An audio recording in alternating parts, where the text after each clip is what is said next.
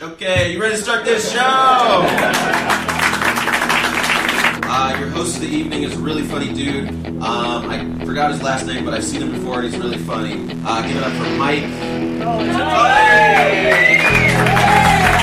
Coming to you live, baby, on tape from the penthouse of a partially completed commercial high rise in glamorous Hollywood adjacent California. From the studios of Sirius XM West, boasting an obstructed view of one of LA's leading cement factories. This is The Tully Show. I am your host, Mike Tully. Joining me today, the second place finisher in the field of dramatic interpretation at the 1995 Harvard Invitational Forensic Tournament and a one time alternate contestant for the Nickelodeon series Double Dare. Hello and welcome, myself. And hello and welcome you, the Tully Show listeners. Nice to speak to you again. I um I assume when I do this that somebody is listening. It's just a little a little game that I play with myself. It feels weird to be speaking almost out loud. It definitely feels weird to be speaking in an, an adult manner. My main gig, as you all know, the Jason Ellis show has been off for most of the week. Jason's had the flu.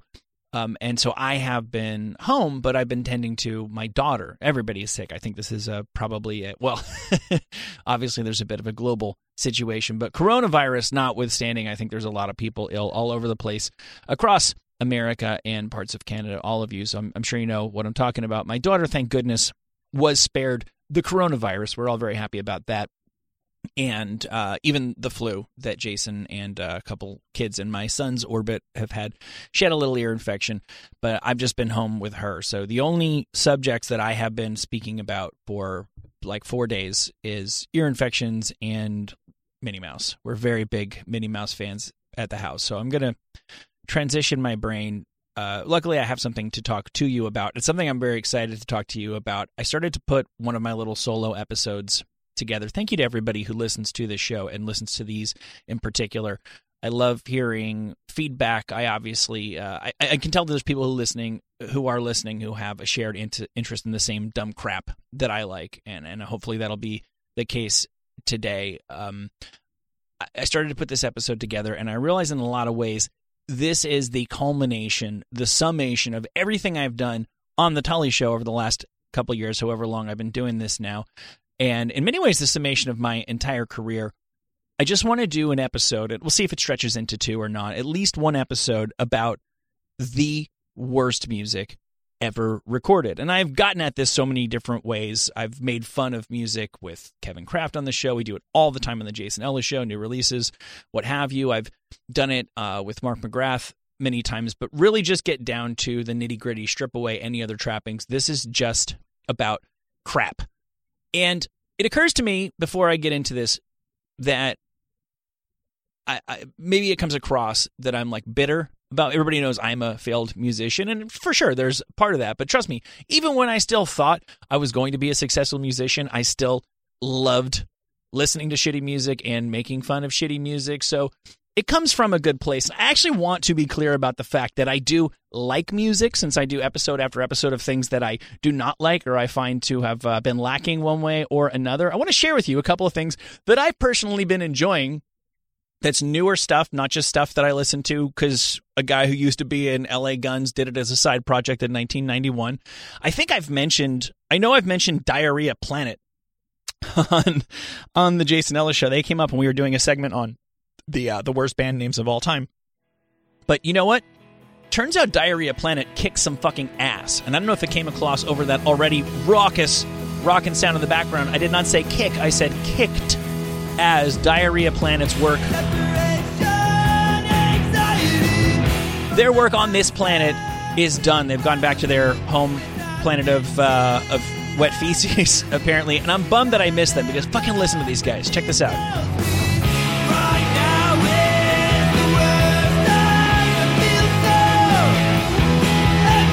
Fuck yeah, dude.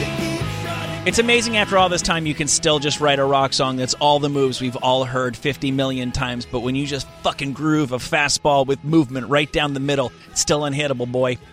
I, did I just say boy? I have not spoken to a human being in like over 100. Uh, well, my daughter's I guess technically qualifies as one in like over 100 hours. That song is called Separations by Diarrhea Planet.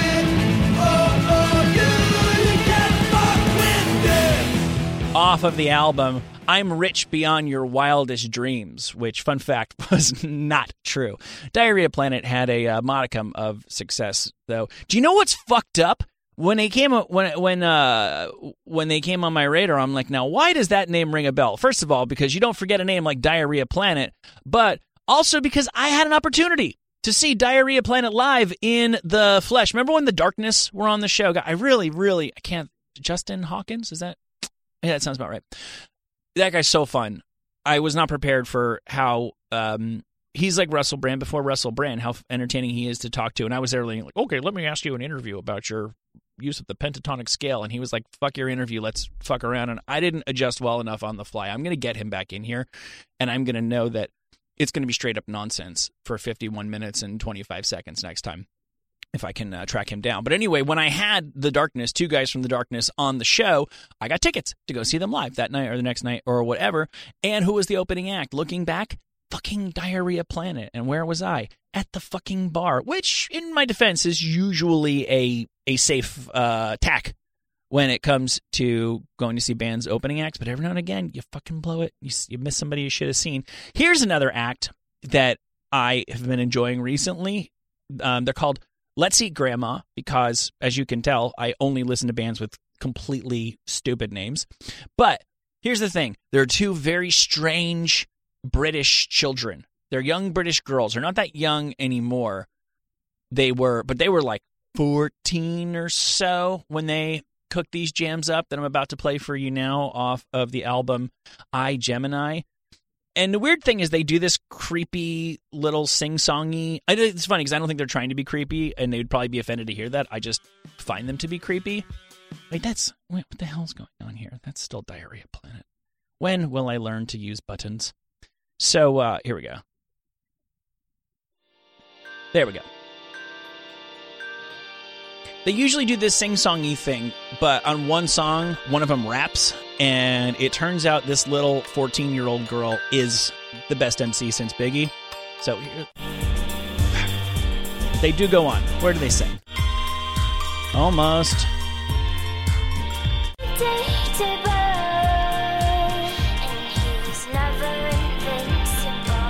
Okay, so this is them singing. I think one of them's about to drop a rhyme.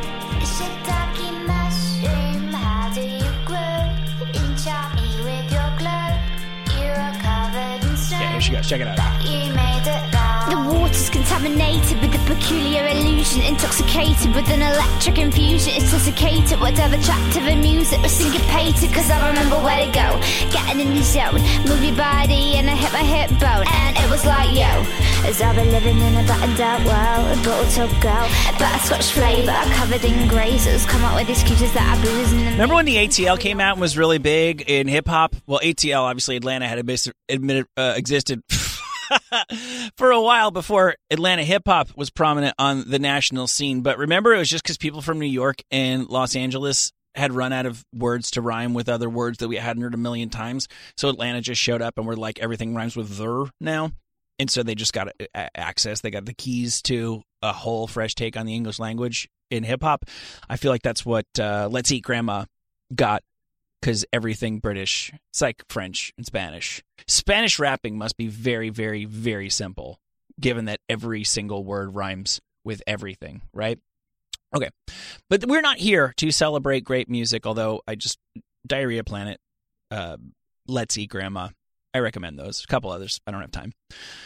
We are here to celebrate, and I do mean celebrate the worst crap that's ever been recorded. And I've kind of got a neat segue from two talented uh, teenage girls to three really, really untalented teenage girls. And I feel bad kind of even bringing it up anymore. I'm sure there are many people who are listening to this right now who are familiar with the Shags. Probably more people people who know more about the story of the Shags frankly than I do. I'll tell you the legend as it was always handed down to me, which is that the there's this dad who thought it would be a good idea for his daughters to have a band or absolutely insisted that his daughters attempt to become uh, the next Jackson 5 or something. So he forced them to pick up instruments and to write songs, but there was no apparent talent, and he did not really force them to learn how to use their instruments properly. So I, I, guess it wasn't an option for them to say no to their dad. I, frankly, I have no idea how the Shags feel about the Shags. I'm, they came out in the '60s, but they were kids, so I'm guessing they're still around. I want to say that they've done some like reunion stuff because, well, let me play it for you. Basically, they had a renaissance. They had been sort of known to hardcore rock geeks and critics and stuff as this horrible band, and that's what kept the name alive and what kept the records in circulation. But then the 90s show up and bands like Sonic Youth and like uh and like Nirvana are all of a sudden like seriously though that's the greatest shit I've ever heard. The Shags with their classic single My Pal Foot Foot.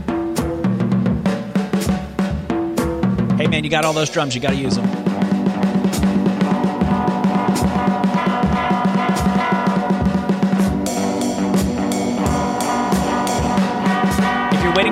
Together? Spoiler alert, it does not.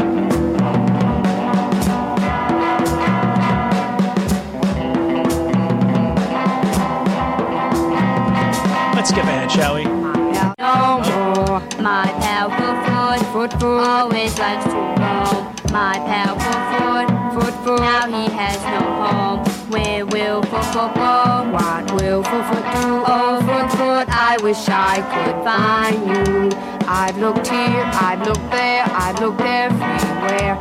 Oh, foot, foot, why can't I? Okay, I changed my mind. Nirvana and Sonic Youth are right. Those chicks are freaking geniuses. You ever listen to Stereolab? Stereo Lab, or like this kind of jazzy, cool French moogie analog electro poppy kind of thing. I just realized that Stereolab are just like the Shags with talent. Um, the amazing thing about the Shags to me is you got to remember this is in the um, the era where there was no home recording. You had to go to a recording studio, and maybe the girls had gotten some enthusiasm for what they were doing by then. Maybe they loved. Maybe they were like, "Dude, wait till you hear my pal, my pal foot foot. It's gonna blow you away. It's gonna be huge."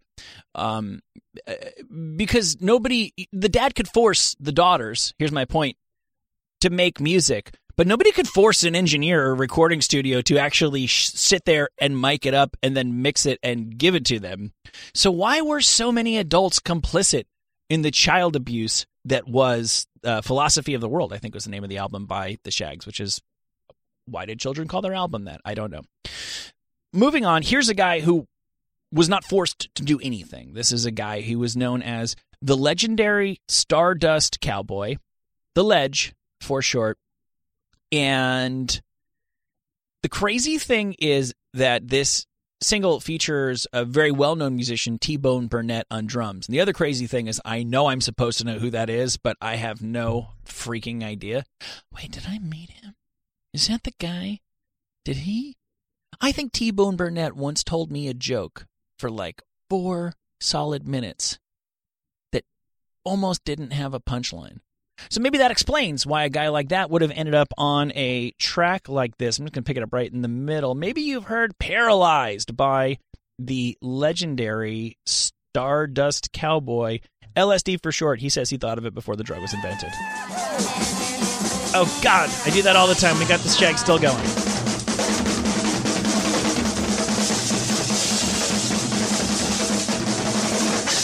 T-Bone Burnett on the skins.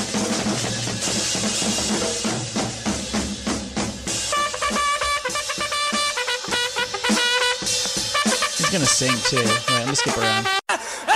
There you go.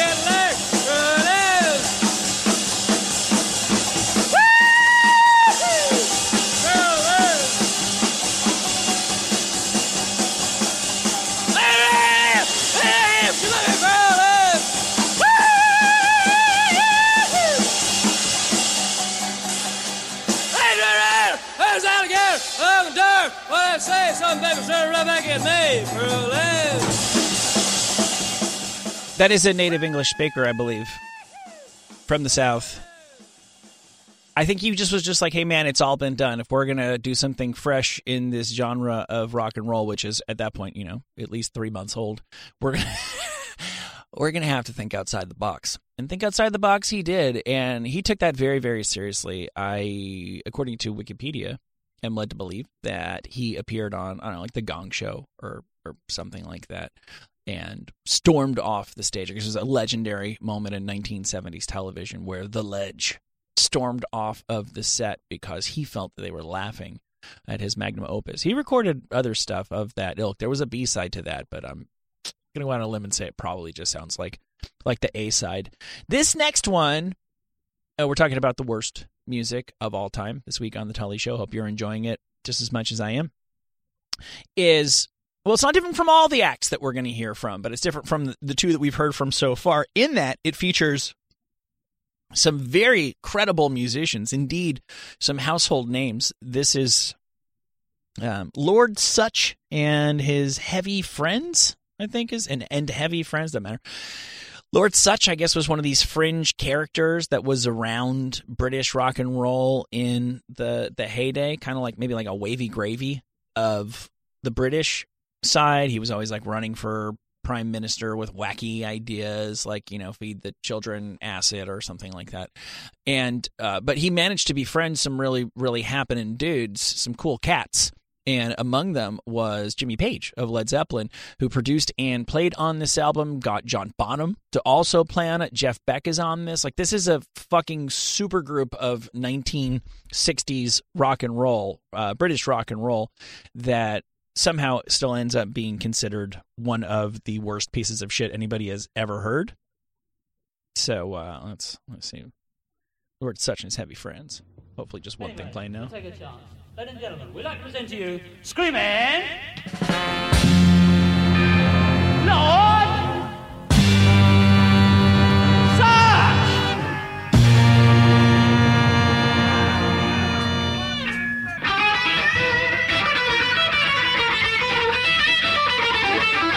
Page there hitting most of the notes as usual.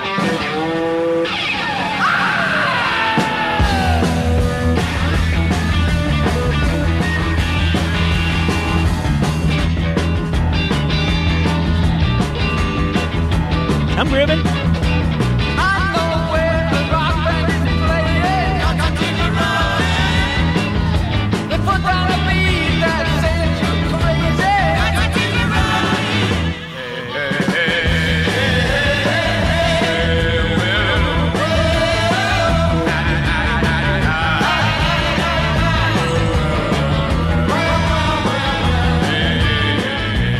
So he obviously could have worked a little bit more on what he was doing lyrically rather than just saying, here's the chorus where we have a call and response guttural moan. But it's going to surprise nobody who's familiar with my take on things when I say that I don't know, that just sounds like British classic rock to me. If you told me that that was the greatest shit of all time, man, you don't know that was fucking Jeff Beck's cool shit before he sold out, I would have no choice but to accept your word for it. But I guess whenever they do polls of British music uh, music press, that comes up right at the top of the worst crap ever recorded. I don't know.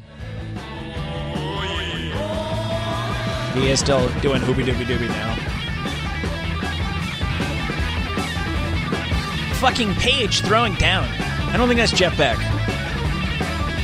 What the hell am I talking? I have no idea what I'm talking about. They all sound the exact same to me. This next act also features a legend, but unlike Lord Sutch and Heavy Friends, which was uh, a bunch of already famous people moonlighting on the side, Attila, which I, I can't believe I've never heard of before, and I don't think I have, was a is a two person act. And one of the people I don't think really went on to do much of anything. The other one is an absolute household name in in his right.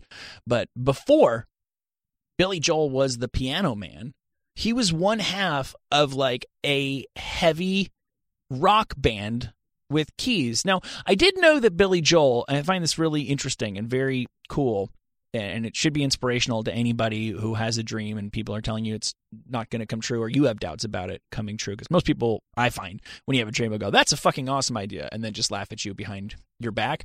But Billy Joel had a record deal. Maybe it's this. Maybe it's the deal that he had with Attila he had a deal. He was on his way, and he it just whatever he made flopped, and he was back to square one. So much so that he just starts playing music in a bar to make ends meet. And the song Piano Man is about his experiences, and then he writes Piano Man and gets signed again, and the rest is is history.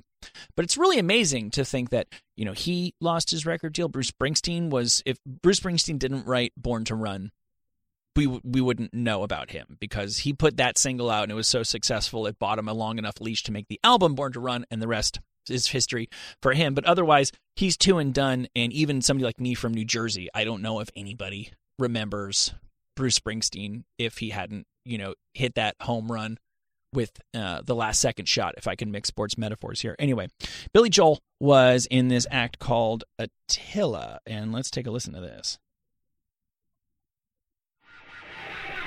Psycho Freakout 1970s.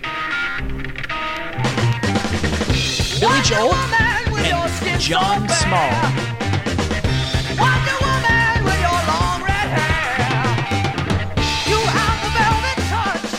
Now, I know what you're wondering.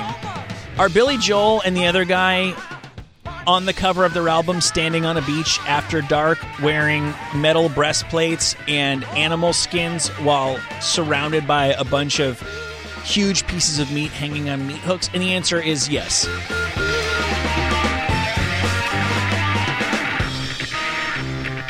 Once again, how is this different from real classic rock?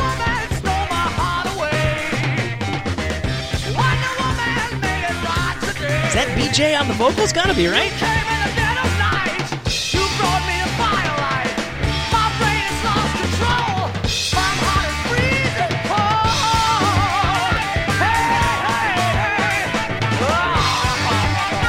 Wawa on the keys. It's not too late, Billy. You know, he still does that residency, right? So cool it, because, you know, he's a New York guy, he's a Long Island guy. And so he started doing a thing at Madison Square Garden. Doesn't, you know, tour a whole bunch anymore. He's getting up there. And so he did a one show at MSG and he booked another one for the next month. And I think he said he would do one night per month at MSG until it does not sell out. And I don't know how many years that's been going for now. And I know people have gone, and he's just the best. They say about certain people that, you know, they can turn a nightclub into an arena and an arena into a nightclub. And he's definitely one of those of those people where he'll just like bullshit with the crowd and say, "Oh, should we play this one? Should we play that one?" And he plays all the hits, and everybody leaves happy. And um, I, I was, he was definitely somebody that I was down on as a music snob. But if you, if you really can find it in your heart to hate Billy Joel, I would I would argue that maybe the problem is not Billy Joel. The problem is uh is you. Billy Joel is a uh, is a net positive for planet Earth, in my opinion.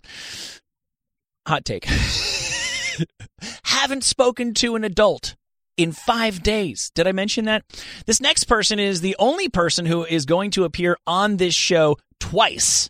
If uh, if we get to all of the selections that I prepared for us today, uh, you got to be pretty good to be allowed to be pretty bad for as long as this person, because one of these uh, pieces of music, we'll call it, came out in like the 70s, and the other one came out like 30 years later. I'm speaking of the legendary and legendarily enigmatic Lou Reed. Now, I, I've brought this up on the show before. One of these days, I know I talked to Tony Thaxton about it on his Bizarre Albums uh, podcast, which hopefully everybody is checking out. He's always talking about these contractual obligation albums. I know he did an episode with Van Morrison where let's get Lou Reed going in the background while I blabber on here. God, I thought I turned off Attila. Did somebody come in here and just sit in on the show and just hit turn things on and off for me? It's it's the one thing I well, there's many things I can't do. Anyway, yeah, I know that Tony did a thing on the Van Morrison Contractual Obligations album. The guy owns the owes the label one more album. They won't let him out of it, but nobody can stop him from just Hershey squirting something out in an afternoon and calling it an album. So Van Morrison just sat there and improvised a bunch of music. Lou Reed went to his grave. I forgot he was dead. I was about to say we'll go to his grave, and I realized I have to speak of Lou Reed in the past tense. R.I.P. Lou Reed went to his grave, as far as I know, insisting that although the world assumed that metal machine music was uh, a contractual obligation album where he just basically set a couple of guitars up to feed back and then walked outside and shot up and came back in 45 minutes and called it an album.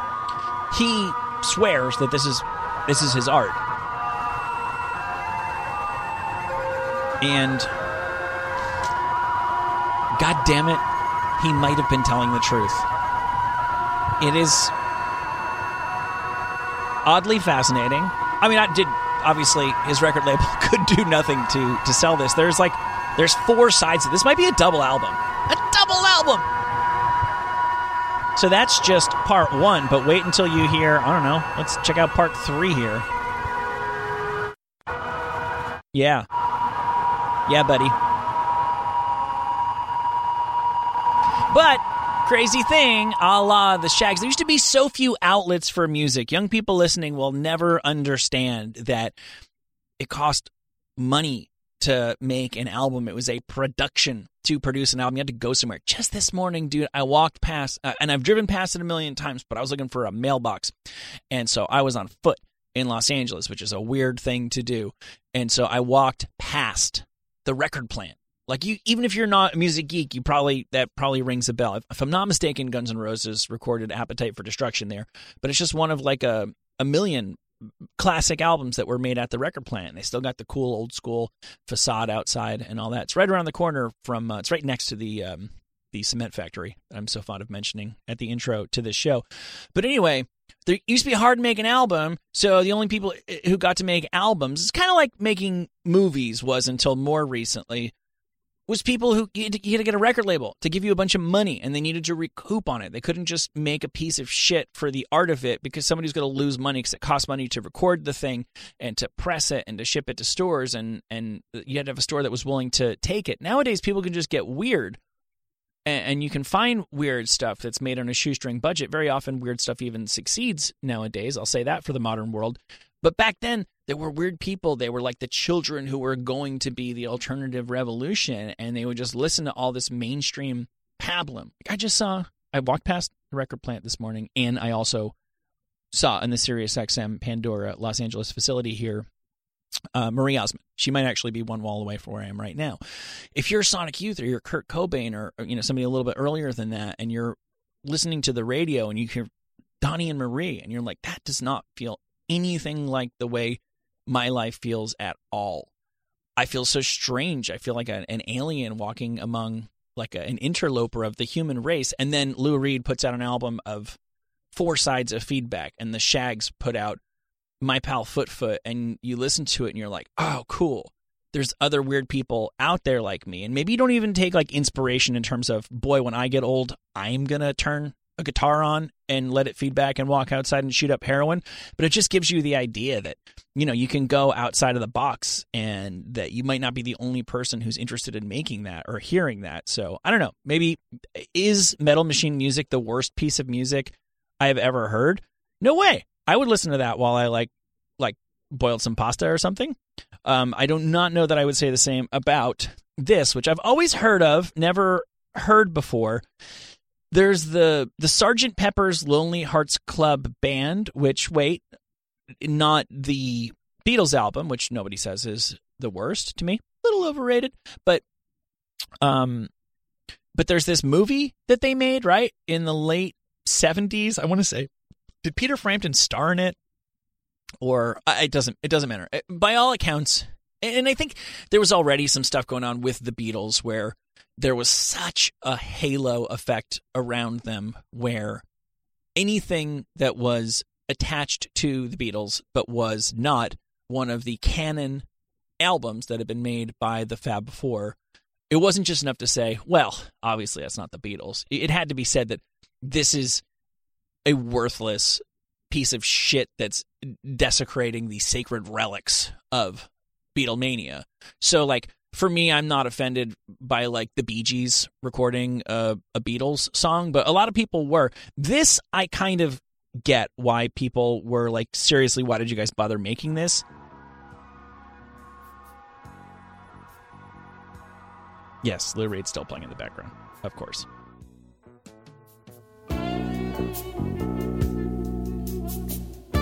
Let's see if I can not do that once. Maxwell's Silver Hammer. I'm sure you've already identified that that's what this is a cover up by now. Featuring the guest vocal stylings of funny man Steve Martin. Fuck, I really thought he was going to come in there.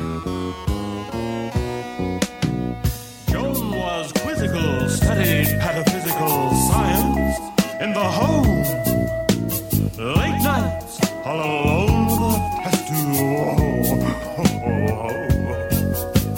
Maxwell Edison, majoring in medicine, called her on the phone.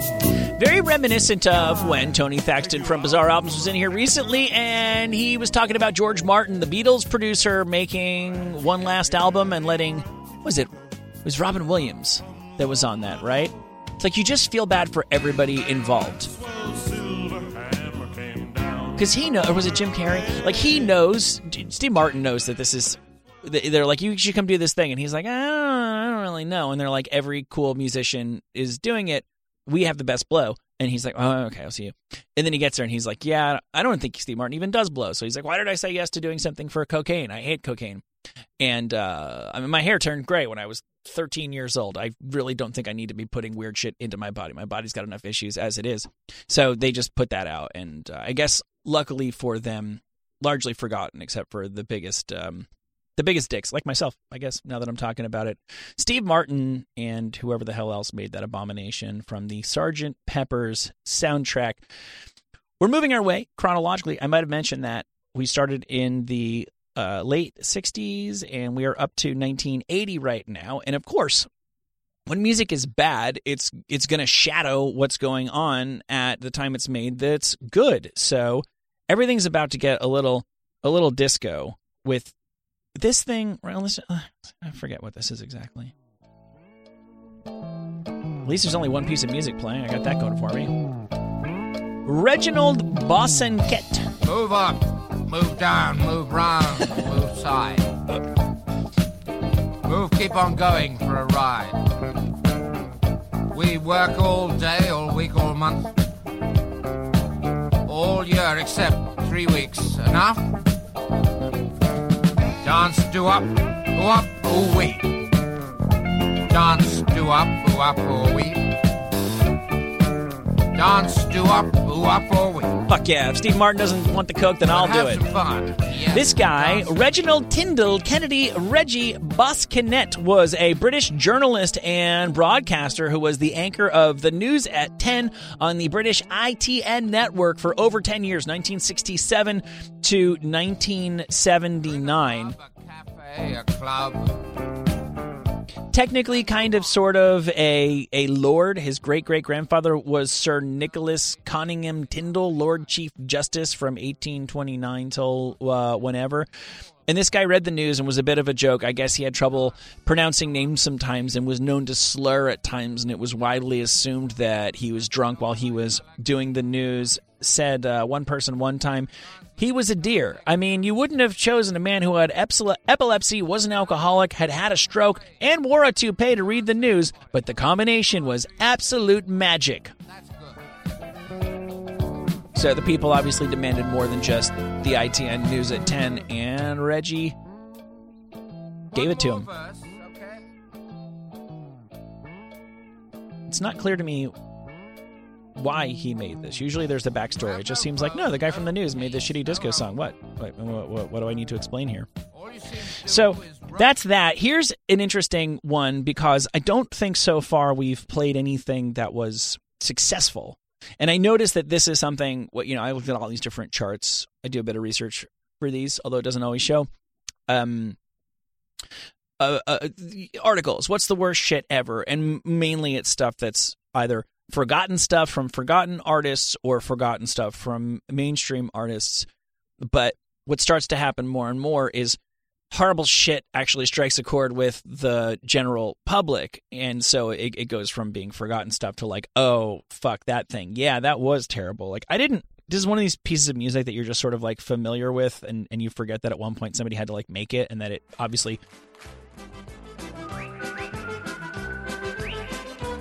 Like, there's a reason why you know this because it broke at one point.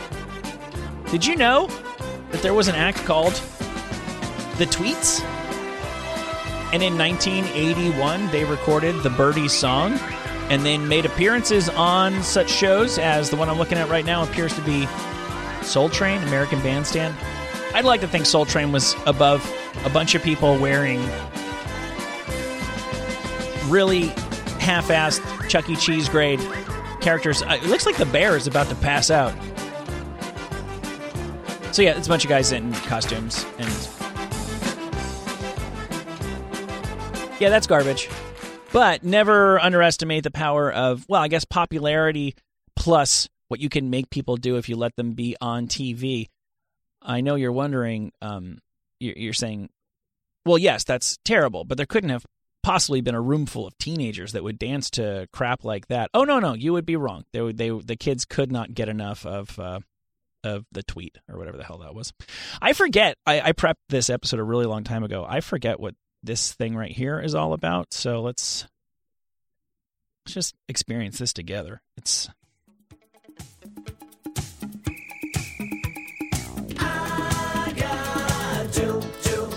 yeah. Push pineapple, shake the tree. I got do, do, do. Push pineapple, grind coffee. To the left, to the right. Jump up and down and to the knees. Come and dance every night. Sing with a hula melody. I met a hula mistress somewhere in Waikiki. Well, she was selling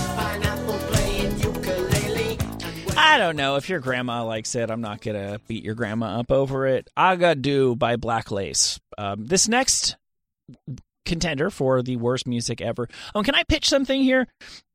Is it just me? Like I would hang out in a bar that only played the worst music of all time. Not like feature, not like it's on screens and everybody shh shh shh. I'm trying to listen to Agadoo, you dick. But just like the vibe. I would. I don't know. I would go there. This next album I didn't know was considered one of the worst albums of all time. Full disclosure, I'm pretty sure my wife owned it and um well, okay.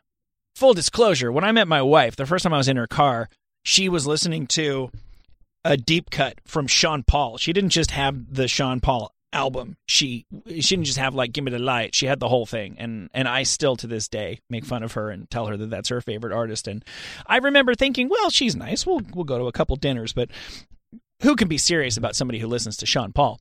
But this next album, I can remember her listening to on shuffle, mixed in with other stuff, five CD change or what have you, and just not being moved by it one way or another. I was unaware that Duran Duran's Thank You album is like widely considered to people who even know that it exists, like one of the most horrible abominations. All the members of the band have at some point or another had to admit, yes, we shouldn't have done that. It was so terrible.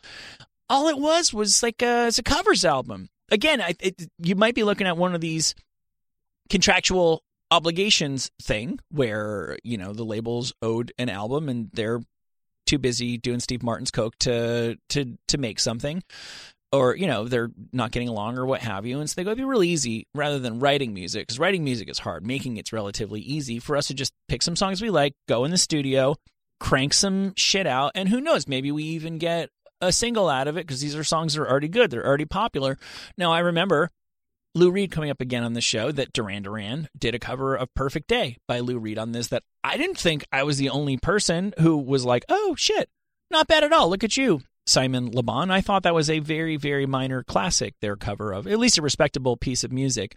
Uh, but apparently, everybody knows that that this thing sucks. I definitely will say that everybody was uh, was right about Duran Duran, one of the whitest acts of all time. If I remember correctly, did not one but two hip hop covers. One was White Lines. Again, didn't think it was so bad. This one was a little bit more questionable.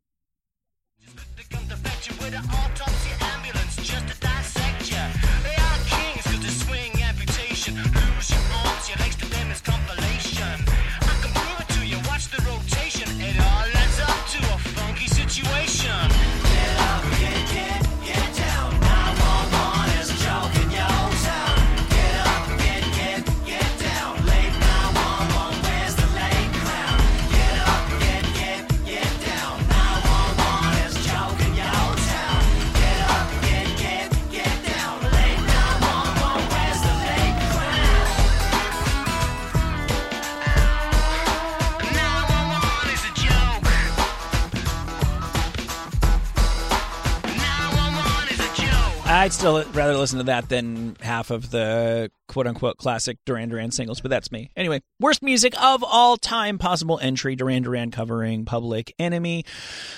It will surprise no one for me to admit that I once owned this album. Hiya, Bobby. Hi, Ken. You want to go for a ride? Sure, Ken. Jump in.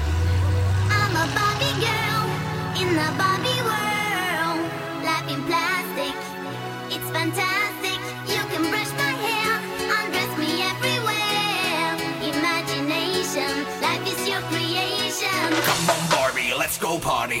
Okay. One guy, mm, three guys are going to DM and Instagram and go, you know what? I always like Barbie Girl too, even though it's, we all know it's garbage. Nobody's uh, argue. Nobody's like, hey man, I just don't think you get it. The Aqua, that was the act that made that work. Aqua were fucking geniuses, man. Nobody's going to say that, but it's a, it's a more than catchy little tune. What I am a little bit embarrassed about is that I bought the follow up album, which is called uh, Aquarius, and this was the the piece of shit that they tried to pass off as the follow up.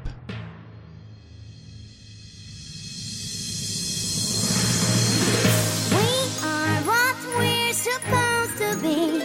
Illusions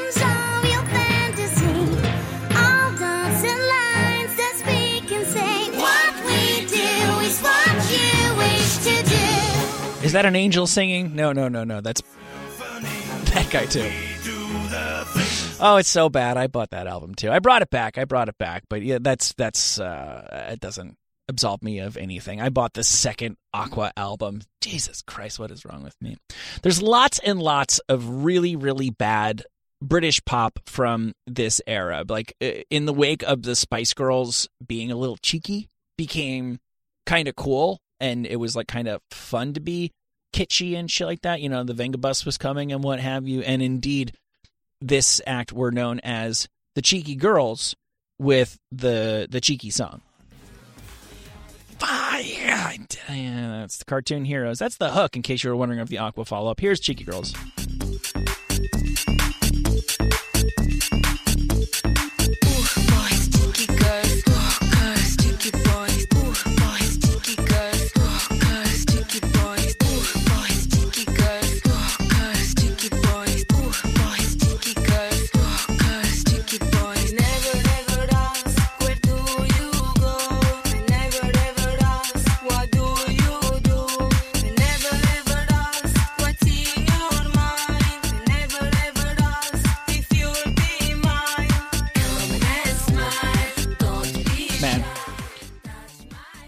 England's just so depressing. This next one, everybody knows that this is really, really bad.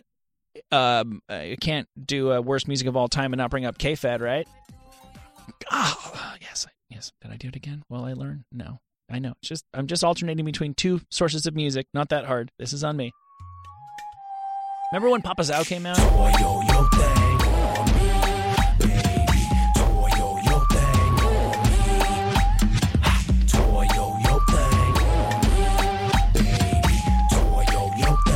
Remember what we all thought when PopoZão came out, other than that, oh, look at Federline. He thinks he's a musician. I mean, so does Britney, so who really cares? I just remember thinking it was so weird that this song was about him wanting to fuck other people. It was like, K Fed, you've hit the mother lode of being a human barnacle. She's going to hear this, dude. You're going to blow. Like, she's to leave you over PopoZão. Is this worth it? Just write love songs to Britney if you must.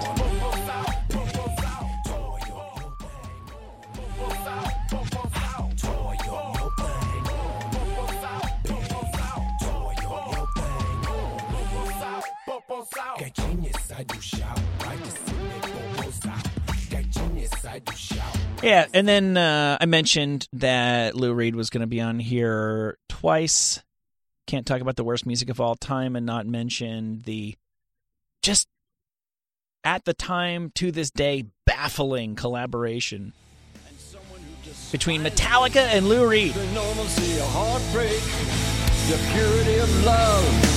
But I worship the young and just formed angel who sits upon the of lust. Everything else bores me. I want to see your suicide. I want to see you give it up. Who's the guy from Metallica that wanted to to do this? Like James has to be on board for this to happen. Why do we just I just assume that everything is Lars's fault and I don't know if that's if that's fair. It's got to be some combination of Lars and James, but like what are what is Kirk Hammett thinking about while they're doing this? Hey man, you know, being Metallica's very, very been very, very good to you. You got to take the good with the bad. What's Robert Trujillo thinking about while he's basing along with this, doing his whole like monkey man routine? Is he just like, man, don't forget, three years ago, you were sleeping in vans. Tonight you will be staying at the Four Seasons while Lou Reed lays a vocal down on this abomination. Lulu was the album from Lou Reed and Metallica. We uh obviously a lot of people who are in reality TV kind of stuff nowadays fancy themselves musicians and thanks to technology it's never been easier to live out those dreams to a tiny little small extent. So Farrah Abraham I kind of respect Farrah Abraham because I even know who she is, and I don't know who the teen moms are. But this chick, once she got her toe in the door of fame, was like, I'm not giving it up no matter what I have to do. And it's gross, obviously, because she's a mom and she did the weird, her whole porn saga. But I didn't know that she had made like a really bad music album. I can only put so much in a song. Know no situation is ever the same.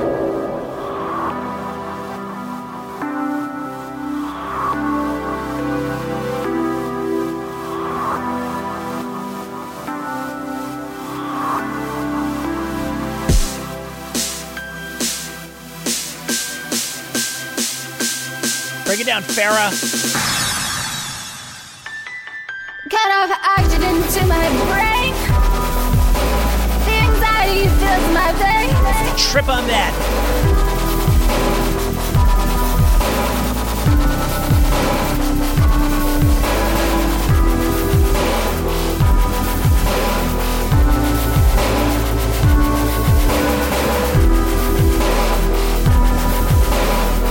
This might have been an album made in real time. Farrah, here's a beat. My prayers down, my worst thoughts. One, one, one, one. Just say anything. This album's got to be on iTunes at 6 p.m. Just do something. That's the title track. My teenage dream ended. I'm sorry, I want to hear more of these. There's the phone call that changed my life. I think she and her baby are on the cover of the album together. So, are these all the same track?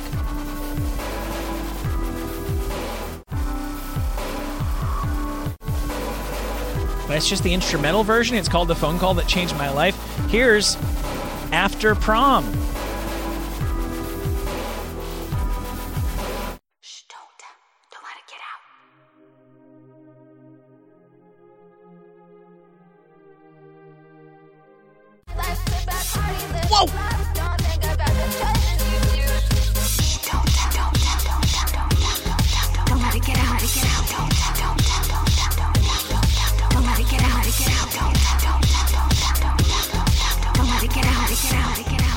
I talk a lot about how I don't like smoking weed because it just makes my brain go to weird places that I just like. I'm like, why am I going here?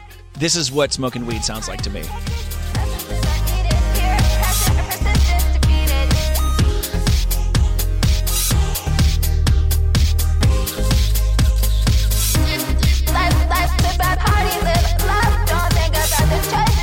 Ugh, it's making me uncomfortable. One final track that I want to play for you to wrap up this worst music ever recorded episode of the Tully Show. Thank you to everybody who is listening. The last thing I'm going to play is an album that came up on the worst albums of all time lists over and over and over because it just had to be very much like the Sgt. Pepper's album. It didn't matter how good it was going to be. It wasn't just going to be received as bad, it was going to be received as the worst. So was the case with the Guns N' Roses Chinese Democracy album, which as the joke became right that there was going to be democracy in China by the time they released the Chinese democracy.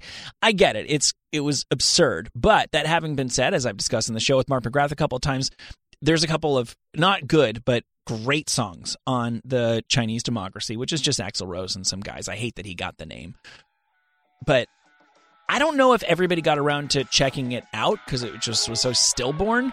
But I'm just gonna say this again other than the couple of big singles on the Your Illusions, I would say this is better than anything on the Your Illusions. This is a top five song. For me, it's better than Your Illusions, but I feel the way you want to feel about Don't Cry and uh, November Rain. Check this out.